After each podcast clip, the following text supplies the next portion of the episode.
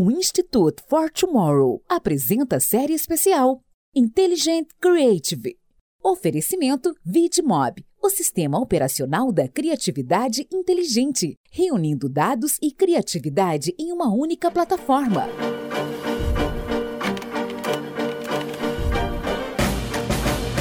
Olá, eu sou Camilo Barros do Institute for Tomorrow e essa é a série especial Intelligent Creative, desenvolvida em parceria com a VidMob. Muito bem-vindos para quem está chegando pela primeira vez ao Tomorrowcast e você que já nos acompanha, fique à vontade nessa nova jornada aonde iremos, em sete episódios, colocar a inteligência criativa em perspectiva. Me acompanham nessa conversa Camila Tabashi e João Batista. E no episódio de hoje, quem nos dará a honra de estar conosco nessa conversa é Robson Arada, Head de Growth Marketing do Itaú Unibanco e que tem sido uma das maiores referências no mercado quando a gente fala do uso de tecnologia empoderando a criatividade. Olá Camila, olá João, muito bem-vindos ao Tomorrowcast. Robson Arada, um prazer ter você aqui com a gente. Olá pessoal, boa noite, tudo bem? Prazer, uma honra estar com vocês também. Robinho, você cuida numa área no Itaú que vem transformando não só em função da tecnologia, né, mas que a tecnologia é de fato um drive bastante relevante ali no teu dia a dia, né? Qual o contexto dessa área e qual tem sido o ritmo dessa transformação, se a gente considerar todos os fatores, tanto internos quanto externos aí que a gente tem vivido nos últimos tempos? A gente consolidou dentro de uma disciplina algumas áreas, né? Hoje eu sou responsável pelo Growth Marketing dentro do Itaú, mas o que, que compreende isso lá dentro do banco? E de novo, o que eu vou falar aqui não é regra, não existe certo, não existe errado, existe contexto de cada organização e existe maneiras diferentes de se montar uma estrutura de acordo com o histórico de áreas que você possui. Mas lá no, no banco, hoje eu estou responsável por quatro grandes áreas e uma quinta frente, que é uma grande iniciativa. Dessas quatro grandes áreas, eu estou responsável por toda a mídia, online, offline, branding, performance media, é, veículos de televisão, out of home, digital. Então toda a área de mídia está sobre essa área, independentemente do seu contexto ou fase do funil. A ideia foi, de fato, conseguir fazer um trabalho de funil integrado de mídia, colaborando para ser o fio condutor do funil integrado de comunicação comunicação. A segunda área é a área de Martech, que a gente criou lá dentro. É uma área multidisciplinar. Eu tenho pessoas de um time de marketing com N repertórios, mas trabalhamos no modelo ágil em comunidade. Dentro de uma comunidade, a gente tem uma release train, uma RT, com diversas squads olhando para o tema de Martech, que vai desde CMS, CMS headless tradicional, todas as páginas e sites não logados, ferramentas de automação de criação, ferramentas de automação de processo, célula de prospecção e análise de tendências para novas soluções e ferramentas de Martech. E agora, recentemente, a gente inaugurou uma célula de Marketing Ops, que a gente acredita que faz muita diferença você ter um time de Marketing Ops para fazer operação de marketing em alta escala entre outras N atividades, é um time bem grande, né? E é um time multidisciplinar, como eu falei. Trabalhamos juntos com marketing, tecnologia, customer experience e entre outras disciplinas. Também tem a área de Digital Analytics dentro do Growth Marketing, que é responsável pela parte de tagueamento, captura de governança de dados no front dos canais digitais, canais físicos, APIs de integração de dados on-off, é, APIs de comunicação de dados em escala, Cloud for Marketing, entre outras atividades também. Também é uma RT, trabalhei no modelo ágil, com um time multidisciplinar. E a gente também tem a área de Growth uh, e EdTech, que tem a responsabilidade de fazer a gestão direta da mídia de performance, mas também faz a conexão com CRM, área de canais e também ajuda a criar metodologias e disseminar o mindset de growth dentro da organização. É uma área que está espalhada entre vários produtos e serviços. É, essas são as quatro áreas, né? Tem uma quinta iniciativa que eu tenho o prazer e a honra de liderar lá dentro também, que é a nossa estratégia e iniciativas de games e esportes, focando aí na, na entrada do banco nesse segmento, que no final do dia eu tento trazer uma visão de growth mais contemporânea, né? O growth, não só o growth técnico do Bits and Bytes, que é super importante, mas também pensamento e mindset de growth como um todo, olhando visão de longo prazo, crescimento de longo prazo e frentes que possam colaborar com isso. E o ritmo, ele é alucinante e é muito legal, porque é o ritmo muito rápido que a gente está trabalhando, a transformação ela é algo inerente à nossa organização e é muito divertido, não só divertido, mas muita honra poder estar tá liderando essas frentes uma organização que está tão disposta e movida na transformação num ritmo, conforme eu falei, extremamente acelerado e uma cadência muito boa, assim, uma consistência muito boa e com, com um pace muito alto. Muito interessante, Robinho, quando você fala do growth além do bits and bytes, né? Porque tem uma questão de cultura que acho que tem sido o maior desafio ali para os gestores que têm olhado para essa cultura, que é como você passa isso ao time, né? Como é que o seu time passa a ter esse mesmo mindset que você, como gestor, tem. Pelo que eu entendi, você acaba atendendo todos os stakeholders que atendem a marca, que atendem a companhia, né? Imagino que internos e externos ali você tem um papel de fazer todo mundo ter essa cultura. Como é que é o dia a dia para gerar esse mindset? Porque eu acho que é uma coisa que ninguém nasce sabendo, né? Então não é algo como a criatividade, por exemplo, que é nato a gente está falando de algo que de fato precisa ser desenvolvido, mas não é um hard skill onde eu vou fazer um treinamento e aprendo aquilo ali. A gente está falando de ter de fato um mindset, ter um estabelecimento de cultura. É um mix, né, de hard e soft, mas eu concordo contigo que é um soft que não é ensinado, você não aprende isso de maneira tão trivial. Na verdade, eu sempre digo que, por mais que eu tenha lá o chapéu de growth marketing, a agenda de growth não é uma agenda minha, é uma agenda da organização e é uma agenda de todas as áreas. Então, eu sempre tento. O primeiro passo de disseminação desse mindset é que é, não é uma responsabilidade minha, do marketing ou do meu time. É uma responsabilidade conjunta entre N áreas, focando o crescimento sustentável de longo prazo. Para mim, acho que é a grande frase que impacta a maneira de pensar como que eu cresço de maneira sustentável olhando o longo prazo. Isso é uma forma muito diferente e bacana de engajar, porque no final todo mundo quer, né? Todo mundo quer crescer, quer crescer de maneira sustentável e quer estar tá aí no longo prazo. Então, acho que é, é sempre um call-out que é um convite muito agradável a todo mundo quando eu começo as discussões. Como já faz dois anos que eu estou nessa agenda, hoje a gente está bem evoluído, tem muita coisa para fazer, assim como em qualquer lugar, em qualquer empresa, da startup de 100 funcionários a enterprise de quase 100 mil, que somos nós. Existem atividades, iniciativas, projetos e transformações a serem feitas em N esferas. E a parte legal é que, de novo, no nosso caso, a gente está muito engajado com o projeto, a gente está muito engajado com essa transformação, então a aderência, a atração à agenda é muito positiva no que tange a gente disseminar o modelo mental, as dificuldades são alinhamento de organizações complexas e grandes como a nossa, fazer o mindset e gestão de mudança de paradigmas históricos. Exemplo, né? A gente trabalha growth marketing, mas a gente tem trabalhado e criado várias iniciativas de product growth, aonde a gente está olhando ali trabalhar de maneira intrínseca no produto, mexer o produto, mexer as jornadas, pensando no cliente, pensando na melhor experiência para as pessoas. Então a gente está ali trabalhando com tecnologia, produto, negócio, marketing, CRM, jurídico, compliance, todo mundo numa mesma agenda para ser ágil e para conseguir aplicar de maneira íntegra growth, porque não é uma agenda só nossa, não é uma agenda só do marketing, é uma agenda de todas as empresas que visam estar tá aí presente nos próximos anos de maneira sustentável. Então tem sido muito positivo, desafiador, mas muito gratificante, porque muita coisa tem acontecido dentro dos seus pormenores, das suas limitações, mas é uma organização inteira se movendo na mesma direção. Oh, Robson, já vi você dizer em algumas entrevistas que hum, isto da, das Martex e da tecnologia parece que nos dá uh, superpoderes a nós profissionais do marketing uh, e da criatividade. Como é que isso ocorre? Pode dar alguns exemplos uh, dentro do seu contexto, no seu dia a dia? Como é que você lida com isso? Que superpoderes são estes que, que você falava?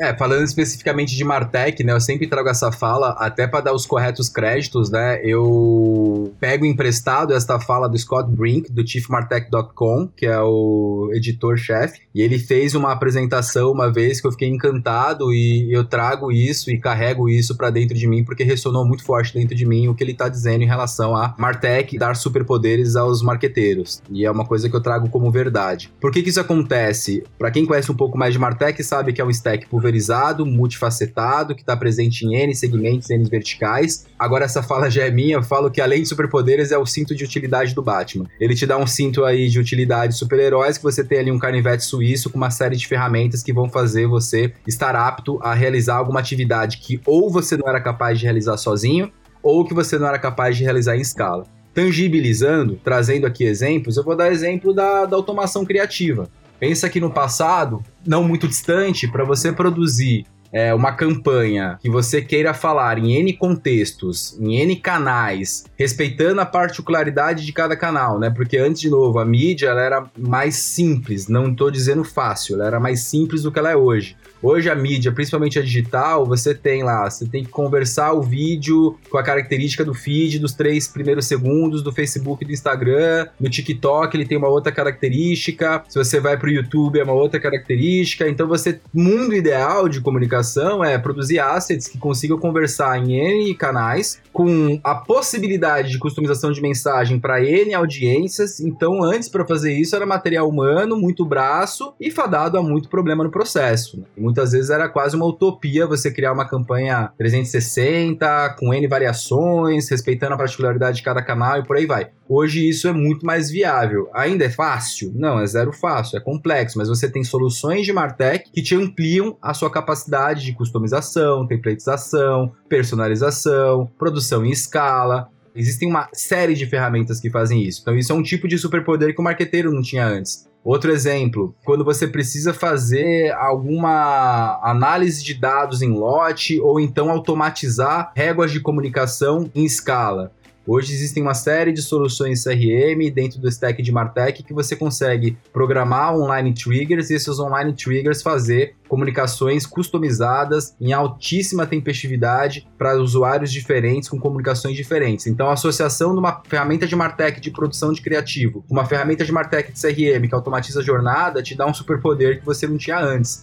Para concluir, um outro exemplo, o próprio exemplo do Scott Brink que ele traz, o Wave, que é uma ferramenta de Martech que produz trilhas sonoras. Eu não conhecia, eu conheci via ele essa ferramenta, eu fiquei encantado também. Se você não tem grana para fazer uma trilha, não tem tempo, não quer pagar direito porque não dá, porque você está com budget limitado, ou você não tem tempo de contratar uma produtora, você entra nesse software, você produz uma trilha musical para o seu filme, por exemplo ele te dá a possibilidade de você ampliar o seu trabalho, de você ter mais poder e mais impacto no que o marketing faz nas organizações e nas pessoas. É interessante. Até pegando o teu histórico, né, Robinho, da onde você veio, né, para chegar até a tua posição hoje, você passou por agências tidas como tradicionais, você passou por plataformas e tal, e acho que não é de hoje que a gente vem nesse duelo entre o que é arte e o que é ciência, né? E você tá trazendo, você tá descrevendo algo que a todo momento foi tratado ali como arte, né? A gente tá falando de execução criativa mesmo ali, e trazendo a ciência, né? Trazendo a tecnologia, trazendo esse olhar como é que esse conceito se materializa, assim, em termos de dia a dia mesmo, né? Como essas coisas se conectam? Você trouxe aqui uma série de exemplos, né? Mas como é que a gente não abre mão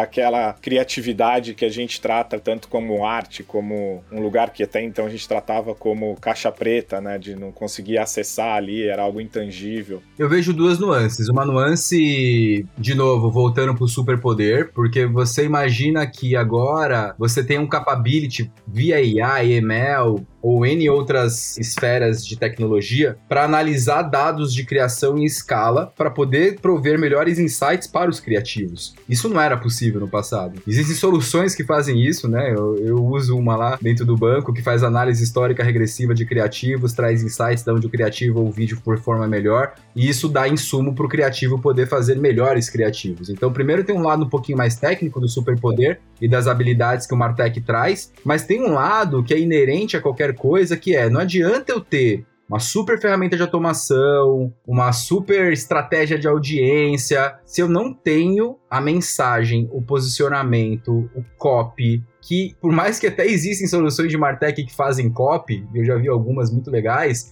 a questão da criatividade humana, ele é um pilar essencial, especialmente dentro da mandala de growth, né? Se você olhar a mandala de growth, um dos pilares, né, para você criar a intersecção do trabalho de growth é marketing e psicologia, behavior. Você precisa entender o consumidor, você tem que ter o feeling do que ele está querendo, você tem que ter o feeling da mensagem, da ideia criativa. E aí, quando você associa criatividade com tecnologia, por mais clichê que seja, o art in science, a intersecção, aquela coisa que todo mundo fala, aquele gráfico, todo mundo já viu que é duas bolinhas, é, arte de um lado, ciência do outro, intersecçãozinha pintada. Aquilo é a tangibilização de você usar o poder criativo de uma ideia e desdobrar ela de maneira automatizada, customizada, em N formas, variáveis, que vai aumentar muito o impacto criativo daquela ideia. Isso é muito legal, porque a criatividade ela se torna um aliado da ciência aqui. Muitas vezes eu sou questionado e muitas vezes as pessoas perguntam: ah, mas aí não vai mais precisar do ser humano, as máquinas vão substituir a gente, corram para as colinas. Não concordo. Eu acredito que quanto mais você tiver a percepção e o tato de entender aonde que a criatividade amplifica o que você está fazendo em tecnologia, você vai ter muito mais sucesso do que o seu colega do lado, do que o seu competidor que não está fazendo isso e por aí vai. Um outro exemplo disso é quando você usa a criatividade, uma coisa simples. Para você fazer automação criativa, você precisa construir um template. E você pode construir o template de N formas, de uma forma muito simples, um fundo chapado e um texto, ou você pode construir elementos que vão dar códigos visuais para sua marca, consistência visual, padrão e vai inclusive aumentar o seu brand equity porque através de um template você consegue espalhar sua comunicação em N canais e N formatos sem perder consistência de marca. E quem vai te fazer isso é um criativo, é um designer, é um ser humano que vai conseguir fazer isso. Então é, uma, é, uma, é um casamento, uma associação perfeita que amplifica, né, para mim, em progressão geométrica, o poder do marketing quando você associa criatividade com tecnologia barra ciência. Robson, a nível de tendências, o que é que você uh, enxerga a médio prazo relacionadas com o marketing e em termos de tecnologia? Quais os conceitos ou tipos de tecnologia que mudarão ainda mais a, a, dinâmica desta área que estamos a falar? Hoje já existe algo que está muito vigente, só que as pessoas não veem ou não tangibilizam, ou porque não conhecem, está tudo bem, ou porque não tem o um entendimento técnico disso, é cloud computing, né? Hoje já é algo extremamente difundido dentro do marketing.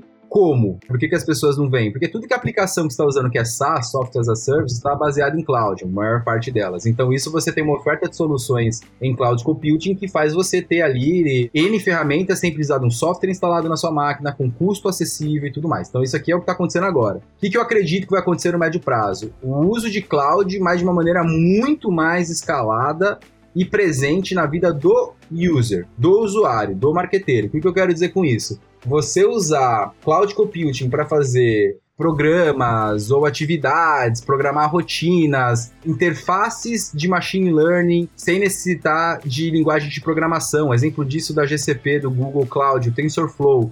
Sem ser um programador, você consegue criar um bot ali, criar regras de inteligência artificial para um robô aprender alguma atividade e via machine learning você executar alguma tarefa que vai se aprimorando ao longo do tempo. Hoje isso ainda é pouco utilizada pelo usuário final de marketing. Ela está mais ali dentro das empresas de Martech e tecnologia aplicada ao marketing, ela está mais ali nos programadores. Eu acredito que isso no médio prazo vai ficar cada vez mais democratizado, cada vez mais comum esse uso, e aí o céu é o limite. Você vai ter ali na mão de várias pessoas criativas ou marqueteiros ferramentas, plugins e soluções que a pessoa consegue programar, automatizar, criar regras por si só, sem depender de uma ferramenta externa ou um programador externo para fazer isso. Então, com isso, eu acredito que a gente vai ter aí muito mais escalabilidade do uso de machine learning e inteligência artificial por parte do marqueteiro em si como usuário. Hoje ela já existe? Já existe, de novo, em N esferas, em N backends a gente não vê. Quando isso estiver mais democrático, as possibilidades vão se abrir num grafo quase que infinito, porque você vai poder usar email AI para uma série de atividades que você usa hoje que você nem sabia, né? Desde, né,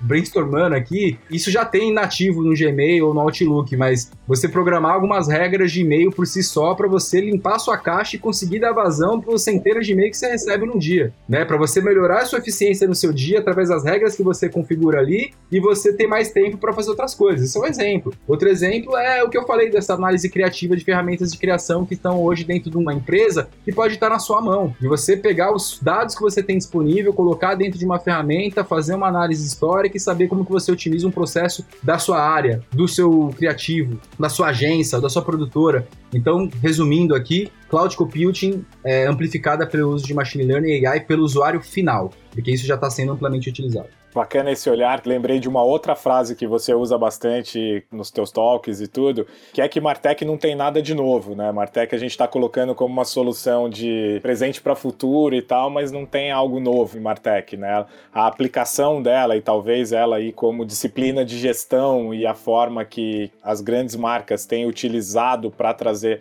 esse resultado é que pode ser novo, mas você deu o exemplo de que pô, o que a gente tem ali como ferramenta de uso da tecnologia no próprio dia a dia nosso como usuário comum, tá ali, né? É o uso de uma tecnologia a favor dessas análises, né? Eu gosto bastante dessa tua frase que bota muito pé no chão, né? Você parece que é um negócio muito distante ali. Robinho, partindo desse ponto que você falou sobre as tendências e o que você está olhando e indo para aquilo que de fato também está acontecendo nesse momento, a gente tem um desafio grande aí se instaurando com a mudança da política de dados, tanto as regulamentações aí, GDPR, LGPD, lei da Califórnia, aí a gente chega para o fim dos cookies, a IDFA, toda essa mudança da forma que a gente tinha o digital, né, muito baseado no dado vindo do consumidor ali, da terceira parte que a gente traz. O que, que muda isso para você hoje, quando a gente não tem mais acesso a esses dados? O que, que passa a ser o melhor caminho para fugir desse desafio aí que a gente tem pela frente? Eu acredito que para mim e o mercado todo, assim, eu, eu falo bastante sobre isso, assim. De novo, a criatividade aqui ela vai ser chave. Por que, que eu digo isso? Porque agora você vai entrar num cenário, num contexto que você tem que solicitar o consentimento do dado do seu cliente, explicar para ele por que, que você está pedindo aquele dado, ter uma base de dados first party muito mais robusta, muito mais bem organizada, e eu acho isso incrível, eu acho ótimo, por sinal. E aí o que acontece? Por que, que eu trago a criatividade nisso como um pilar que ajuda a gente a enfrentar, ou superar, ou contornar, ou seja lá o que for em relação a esse desafio? Pensa que para você solicitar o dado do seu cliente, do seu prospect, ele vai ter que, um, confiar em você, isso vai de um trabalho desde posicionamento de marca, brand equity, as estratégias que você, você faz para falar que a sua marca é uma marca segura para essas pessoas. Então a criatividade do ser humano tem um papel inerente nisso. Vai desde quais são as ofertas, produtos, soluções, comunicações que eu vou fazer para o meu cliente ou para o meu prospect para ele poder fornecer de maneira ciente, transparente, consentida a sua informação para mim. Então eu vou ter que pensar em promoções, em mecânicas, em copies, estratégias. Então isso também vai muito ao encontro da criatividade a favor desse grande desafio e também é uma maneira mais profunda e consistente de analisar e organizar o seu stack de Martech, Digital Analytics, de dados, de Analytics como um todo.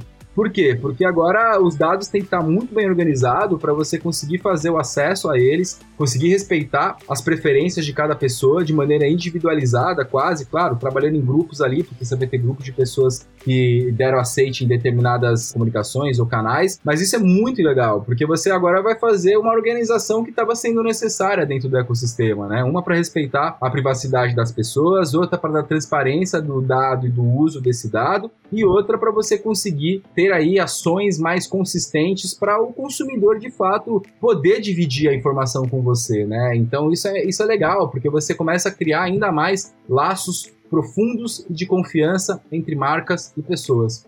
É interessante, né? Porque se a gente olhar, a gente está falando de intimidade, né? Os dados passam a ser essa intimidade entre marca e consumidor. E aí eu queria entrando aqui, Robson, te perguntar um pouco sobre o papel da criatividade nesse cenário como um todo. Acho que a criatividade ganha ainda mais relevância quando a gente precisa encontrar outras formas de engajar esse usuário. É, é muito do que eu disse ali, né? A criatividade ela se amplifica, né? Porque antes você precisava fazer uma campanha e uma ideia criativa para vender um produto ou um serviço. Imagina que agora eu vou precisar ter criatividade inerente todo ao meu processo para inclusive eu conseguir vender a minha marca para uma pessoa para ela poder confiar em mim e poder dividir suas informações, os seus dados e afins. Então, de novo, a criatividade ela é um componente de amplificação de tudo isso que a gente está falando. Seja no Martech, seja no Growth, seja nas leis gerais de proteção de dados, seja no trabalho interno, né? Você também, a criatividade, ela ajuda muito na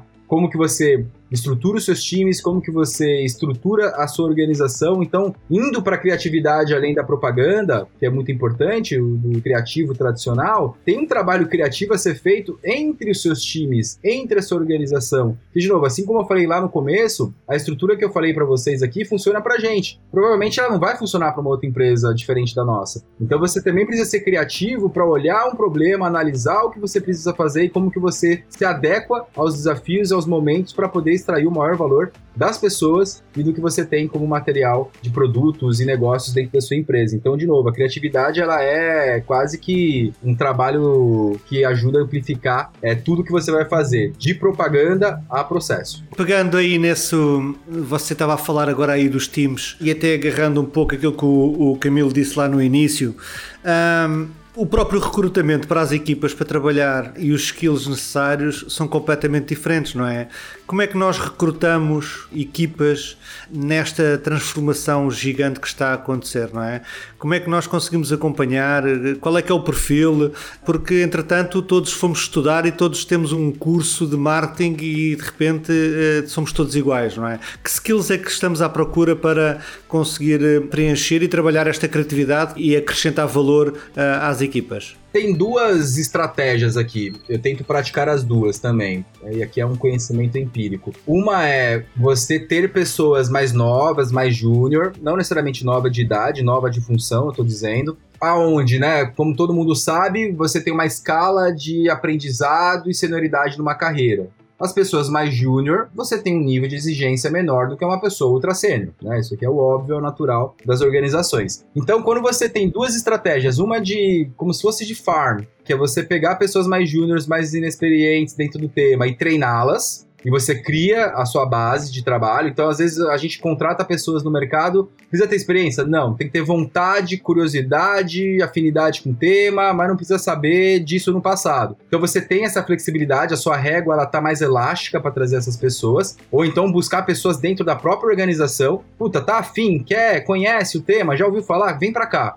Eu vou te ensinar, vou te treinar, você vai aprender. Isso é uma estratégia que funciona, só que muitas vezes você precisa trazer gente rodando. O que a gente tenta fazer é definir uma core, uma competência core técnica que você vai ter para aquela squad. Como a gente trabalha aqui em modelo ágil, no nosso caso, você vai ter squad A, B, C, D, F, G, H. Para squad A, vou dar um exemplo. Ah, eu tenho uma squad de CMS se eu for contratar alguém mais sênior, ela tem que ter tido alguma experiência em gestão de CMS. E aí eu vou em cima daquele skill, naquele hard, né? Que a pessoa tem experiência minimamente no tema da squad que eu tô contratando. A pessoa tem que ser um expert em Martech, saber de tudo? Não, ela está vindo com uma squad de CMS, então ela vem para entregar aquele job, mas naturalmente o que a gente preza aqui, e é o que eu prezo como gestão e como, e como liderança também, é que ela tendo aquele hard, ela tem a possibilidade de aprender outros hards dentro desse time. Então ela não sabe nada de N outro tema de Martech, mas sabe de CMS. Você traz ela como CMS e aí ela aprende automação, aprende DAN, aprende Ops e por aí vai,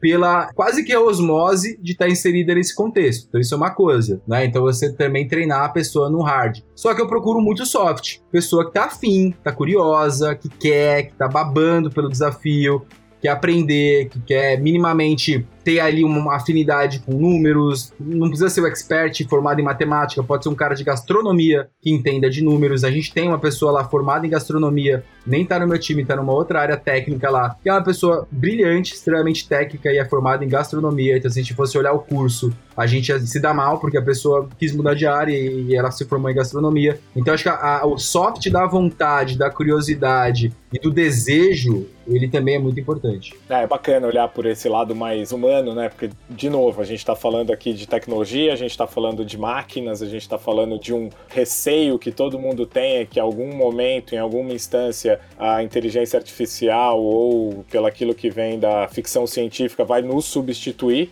mas na verdade é uma complementariedade, né? Que a gente tem que buscar e que a gente tem que trazer dentro desse olhar. Agora, uma curiosidade minha, Robinho, olhando para esse time multifacetado, para esses skills que a gente comentou, para como vocês têm utilizado no Itaú a, todo esse arsenal de Matex e de soluções ali, eu tenho a sensação do lado de cá da tela que eu nunca vi o Itaú tratando de assuntos tão diversos, né? E aí eu não estou falando só do digital, estou falando da mídia tradicional, enfim. Como é que é esse mapeamento, assim? Como é que eu entro nessas conversas e sei que eu vou falar de todos esses assuntos sem perder o foco? Isso vem também dessas ferramentas? Também vem, né? Mas acho que vem também de uma reestruturação, de colocar competências certas nas caixinhas corretas e de escolhas e renúncias, né? Por mais que pareça que a gente está em tudo, a gente tem escolhas bem definidas, né? Territórios bem definidos, causas bem definidas, existe um grande planejamento por trás, muita gente trabalhando ao redor disso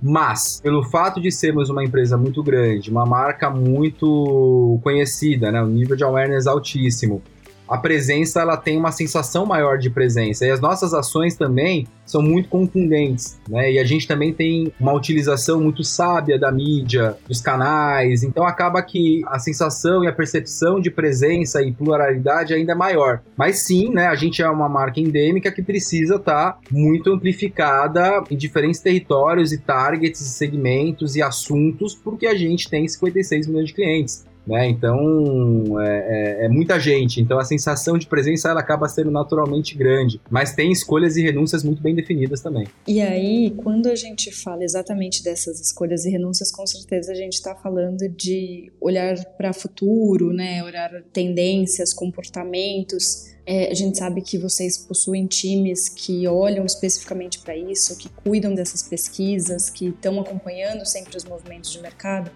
Mas como é que é isso, principalmente no dia a dia, né? Esse desafio de estar tá conectado com coisas que são realmente relevantes daqui para frente? Vou, vou falar aqui para dar um exemplo também empírico lá do Martech, da, de uma das células que eu tenho. Eu tenho uma squad lá que é uma squad de RFPs e governança de ferramentas, né? O que, que ela faz? Ela tá sempre antenada no mercado, falando com gente de tudo quanto é canto, empresas. O meu LinkedIn, por exemplo, eu recebo por dia 10, 15, 20 novas ferramentas querendo falar com o banco, né? E a gente quer estar tá aberto sempre para todo mundo, às vezes dá, às vezes não dá. Eu faço o meu melhor, a gente faz o nosso melhor. E esse time ele tem a, a responsabilidade de fazer triagem, né? Então, desde uma ferramenta que eu li, que eu achei legal, ou algum colega, ou alguém indicou, ou algum outro colega que indicou para a gente falar, ou alguma venture capture, ou algum fundo de investimento, ou seja lá qual for a fonte. Bate uma ferramenta aqui, a gente avalia. Eu tenho carência dessa solução no meu stack? Tenho. Putz, então vamos conversar, vamos fazer a prospecção, vamos entender os modelos, os custos, é, o TCO, isso é super importante, o Total Cost of Ownership dessa ferramenta, que não é só contratar uma ferramenta, tem que saber onde ela se integra, no que ela se integra, se ela se integra no seu atual stack, se não se integra, qual que é o esforço de integração adicional que você tem que fazer para colocar essa ferramenta lá. Então essa célula está olhando para tudo isso, o que está acontecendo no mercado, as tendências, as novas ferramentas, indicações de ferramentas, como ela se comporta dentro da nossa organização, se ela atende todos os nossos padrões de segurança, de compliance, de legalidade. Então existe um trabalho muito minucioso por trás, que não é também só contratar uma ferramenta. Né? Você tem que saber se essa empresa está sólida, se ela vai ter condição de te atender no longo prazo. Existe uma série de análises que esse time faz para poder considerar uma ferramenta para o nosso stack. Depois que ela é considerada, ela passa por uma sabatina relativamente grande, a qual eu acredito que é necessária para ela se provar adequada para nossa realidade e para as nossas necessidades e, obviamente, que vá melhorar um processo, um produto, um serviço, uma atividade e agregar valor para a organização e principalmente para as pessoas e os nossos clientes. Eu tenho uma dúvida com a dimensão que tem uh, o Itaú, depois como é que é uh, a adoção dessas ferramentas? Ou seja, muito bem que você tem essa equipa que consegue identificar cada uma das ferramentas, depois passa pelo compliance, mas depois a própria adoção uh, das ferramentas e até chegar a todos os cantos da empresa para quem tem que mexer nessas ferramentas, qual é que é o segredo para numa empresa com, de uma dimensão como esta? Também varia bastante, né? Você pode estar contratando uma ferramenta que a demanda é reprimidíssima dentro de casa, a escala do uso é muito mais rápida. Então, puta, tem uma ferramenta que as pessoas estão precisando trocar ou tem uma demanda super reprimida que N áreas precisam, você contratou, quase que instantaneamente as pessoas estão implementando. Não, você tem uma outra situação que não é uma demanda reprimida, mas é uma sofisticação, uma inovação, só que dá trabalho de implementar e explicar e escalar. Então você tem uma curva de adoção mais lenta. Então você faz o quê? Você seleciona geralmente uma área piloto, uma área teste que esteja compactuada para trazer essa inovação, essa solução, desenvolve o uso, cria um case positivo e através desse case você escala a solução para outras áreas, porque um exemplo prático, tangível e com resultado comprovado, aprendizado validado, aprendizagem validada. Então isso faz com que a, a escala da solução fique maior, muito melhor do que você chegar, ei, tá aqui, usa aí esse monte de ferramenta. Não, as pessoas têm mil coisas para fazer. Mas você chega com um case e fala assim, um exemplo recente, não vou citar nomes nem o que, mas uma ferramenta que a gente contratou reduziu o tempo de atualização de determinados conteúdos nas nossas plataformas de 15 dias para um dia. Com um case desse, todo mundo vai querer usar, entendeu? Então você tem que fazer um marketing interno da própria solução para as pessoas verem valor. E é normal, é inerente do ser humano, dada a pauta infinita de backlogs que a gente tem. E aí selecionar um piloto, esse piloto fazer um case, esse case ser a sua alavanca de escala de uso da solução.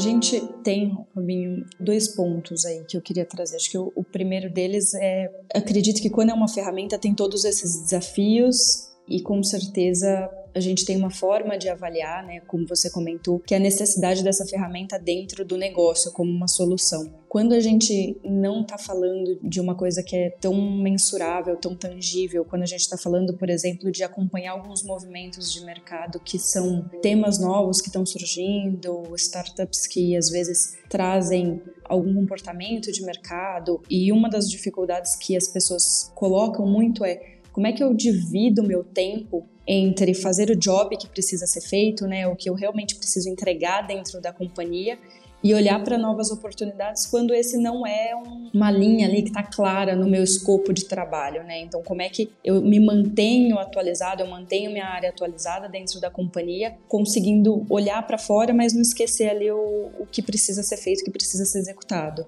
Eu penso que é o clássico combinado não sai caro, né? Você tem duas opções aqui. E as duas eu tento aplicar nos meus modelos de gestão também.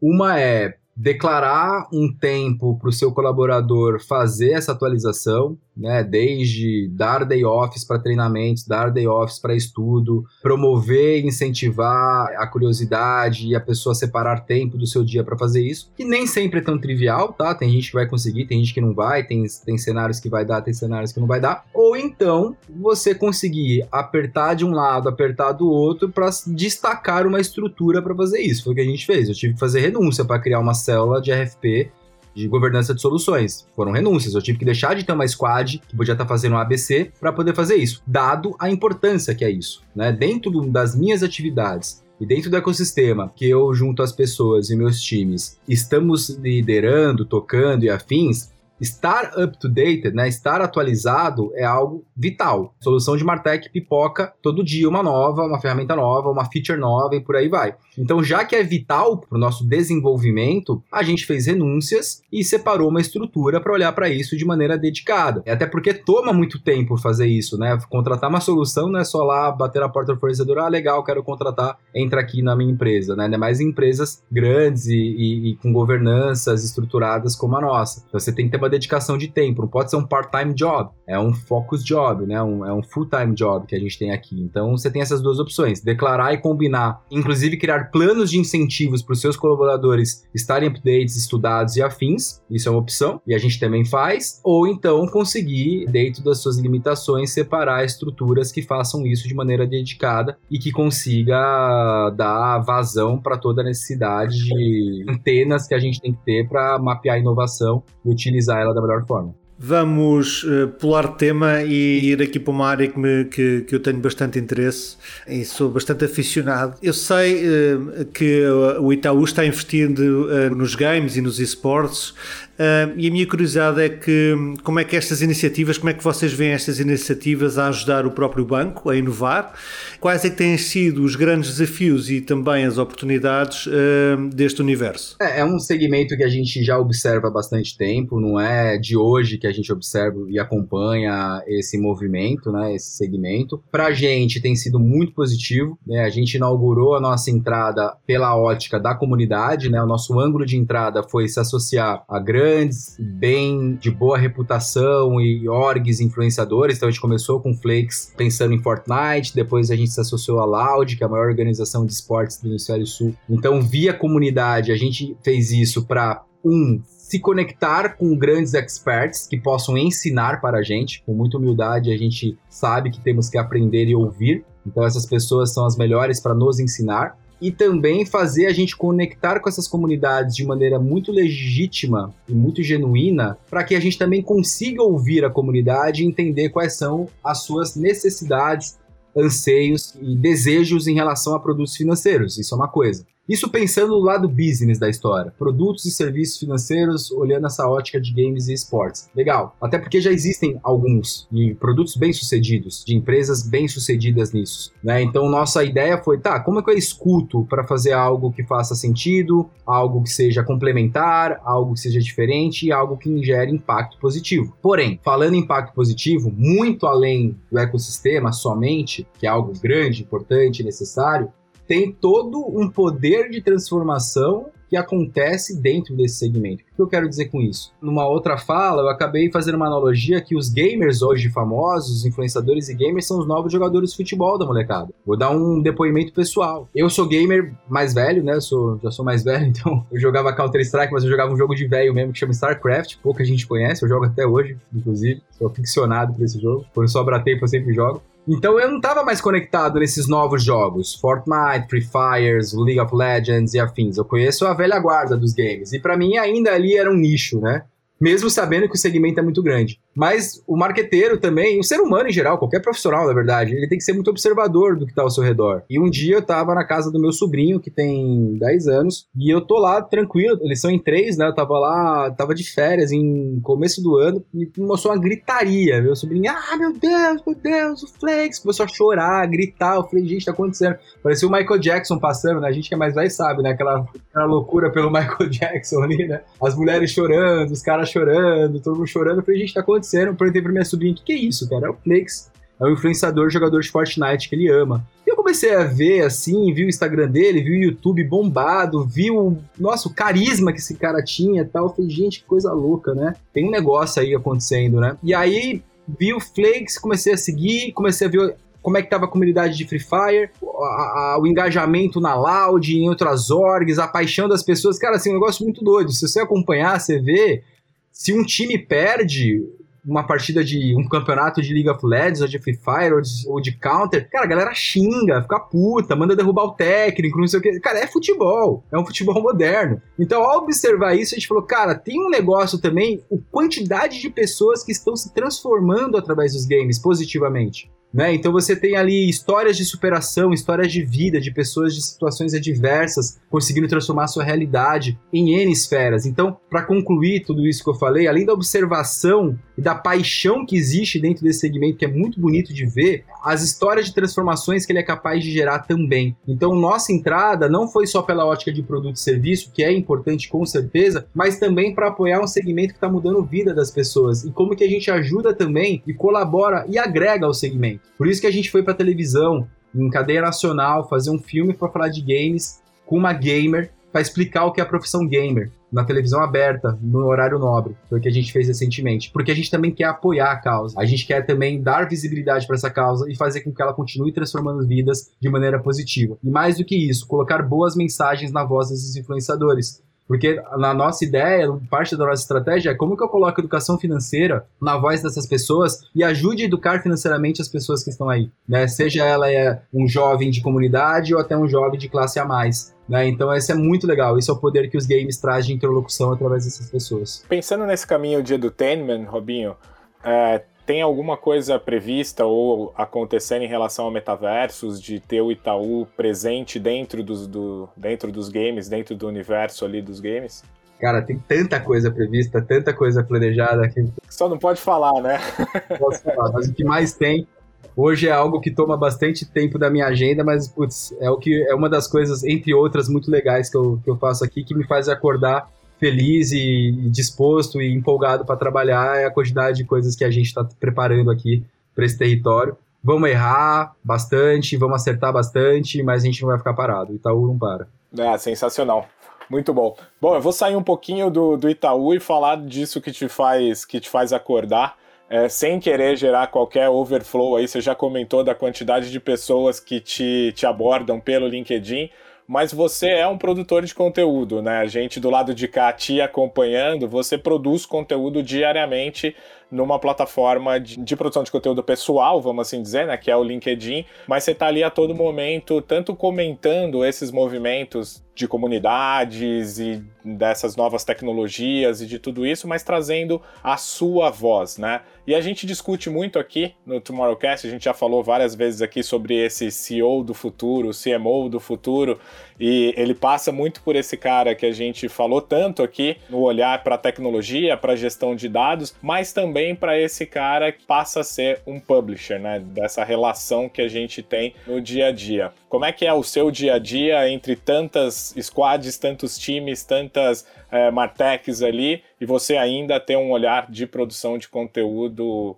base diária ali no seu perfil? Engraçado, eu tava conversando com uma amiga esses dias sobre isso. Ela falou: Meu, você deveria produzir conteúdo. E eu não acho que eu produzo conteúdo, isso que é o pior, né? Algumas pessoas falam, você é produtor de conteúdo. Eu acho que eu sou zero produtor de conteúdo, ou eu sou um péssimo produtor de conteúdo. Porque na verdade eu sempre fui um freak de social media. É, trabalhei no Facebook, vi o Instagram nascer, é, é, trabalhei no Google. Então eu sempre gostei de social media. Então eu sempre posto. Eu postava muita coisa no Facebook, ainda posto no Facebook, no Instagram. Só que eu comecei a ver o LinkedIn como uma rede legal para postar coisas sobre trabalho. É, é, engraçado que eu não me considero um produtor de conteúdo. Muita gente fala que sim, mas eu acho que não. Ou eu sou um mau produtor de conteúdo, não sou um bom produtor de conteúdo. Mas eu tento divulgar as coisas que estão acontecendo ao meu redor, entendeu? Como profissional. Na verdade, é, eu acredito, pegando o seu gancho né, do profissional do futuro, que você hoje tem ali um canal né, para você falar das suas iniciativas ou das iniciativas que você está envolvido de uma maneira muito mais genuína e muito mais escalável do que você tinha no passado. No passado você tinha ali pouquíssimos profissionais com acesso à imprensa que tinham pautas em veículos de comunicação, né? E você dependia disso. Não era todo mundo que tinha uma pauta em veículos de comunicação para falar sobre o seu trabalho, sobre as suas causas e por aí vai. Hoje você tem essas redes que te possibilitam isso. E eu confesso que no meu caso foi de uma maneira muito natural. Eu sempre gostei de postar. Eu sou um apaixonado pelo meu trabalho, sou um apaixonado pela empresa que eu tô também e pelo que eu faço.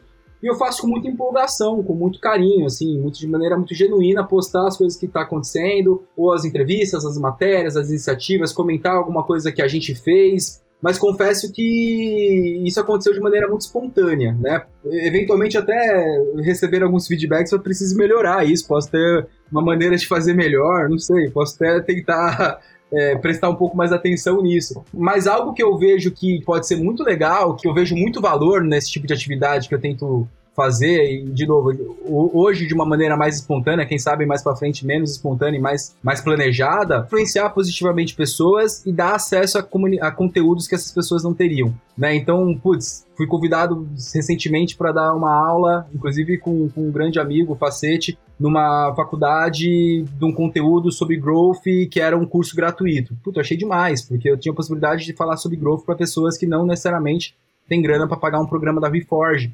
Né? Então, a possibilidade de você dar acesso ao seu conteúdo através da sua experiência, pô, a gente rala pra caramba, erra pra caramba, faz um monte de cagada, mas também acerta bastante coisa, mas aprende muito.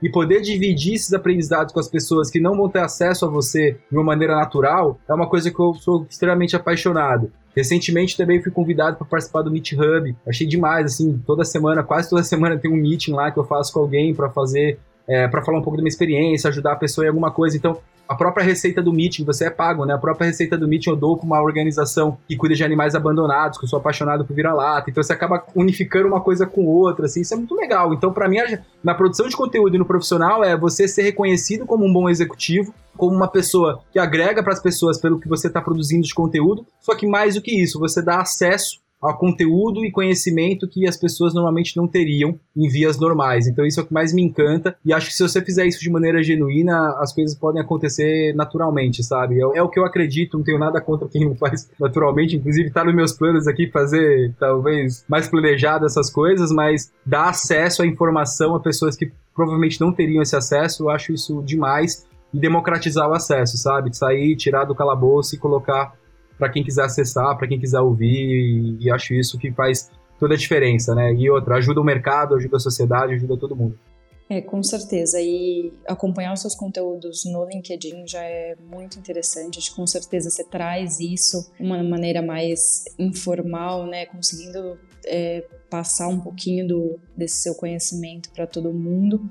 E vai ser muito rico ver um pouco mais do que você anda olhando por aí. Só essa última parte eu acho engraçado mesmo, foi uma conversa super recente, foi ontem que eu tava tendo essa conversa, eu morro de vergonha de fazer vídeo, de aparecer nas coisas, acabo até perguntando, ah, é podcast, eu fico muito mais à vontade, então é uma coisa que eu tenho que trabalhar mesmo, mas tá nos meus planos aqui, eu acabo focando mais, até o Camilo comentou, né, o dia a dia é tão corrido, eu tento não me perder no meu dia a dia para conseguir fazer tudo e conseguir entregar o meu BAL, né, meu business as usual, fazer o incremental aí como um incremental de fato. Mas eu acho que assim, nossa conversa foi muito bacana, deu pra abordar bastante coisa, muito dessas coisas que a gente falou aqui dos temas, são temas que eu acabo reforçando em outras falas, eu acho que a consistência também é legal para conseguir reforçar a mensagem e tô sempre à disposição e sempre um prazer conversar com vocês. Bom, muitíssimo obrigado pelo papo, Robson, com certeza estreando aí com chave de ouro. Esse foi nosso primeiro episódio dessa série especial, desenvolvida em parceria com a Vidmob. E aí a gente convida todo mundo para continuar acompanhando nos principais agregadores e nas redes sociais do Tomorrowcast, do Instituto for Tomorrow, com certeza também do próprio Robson nos conteúdos que ele compartilha com a gente. Obrigada e até o próximo episódio.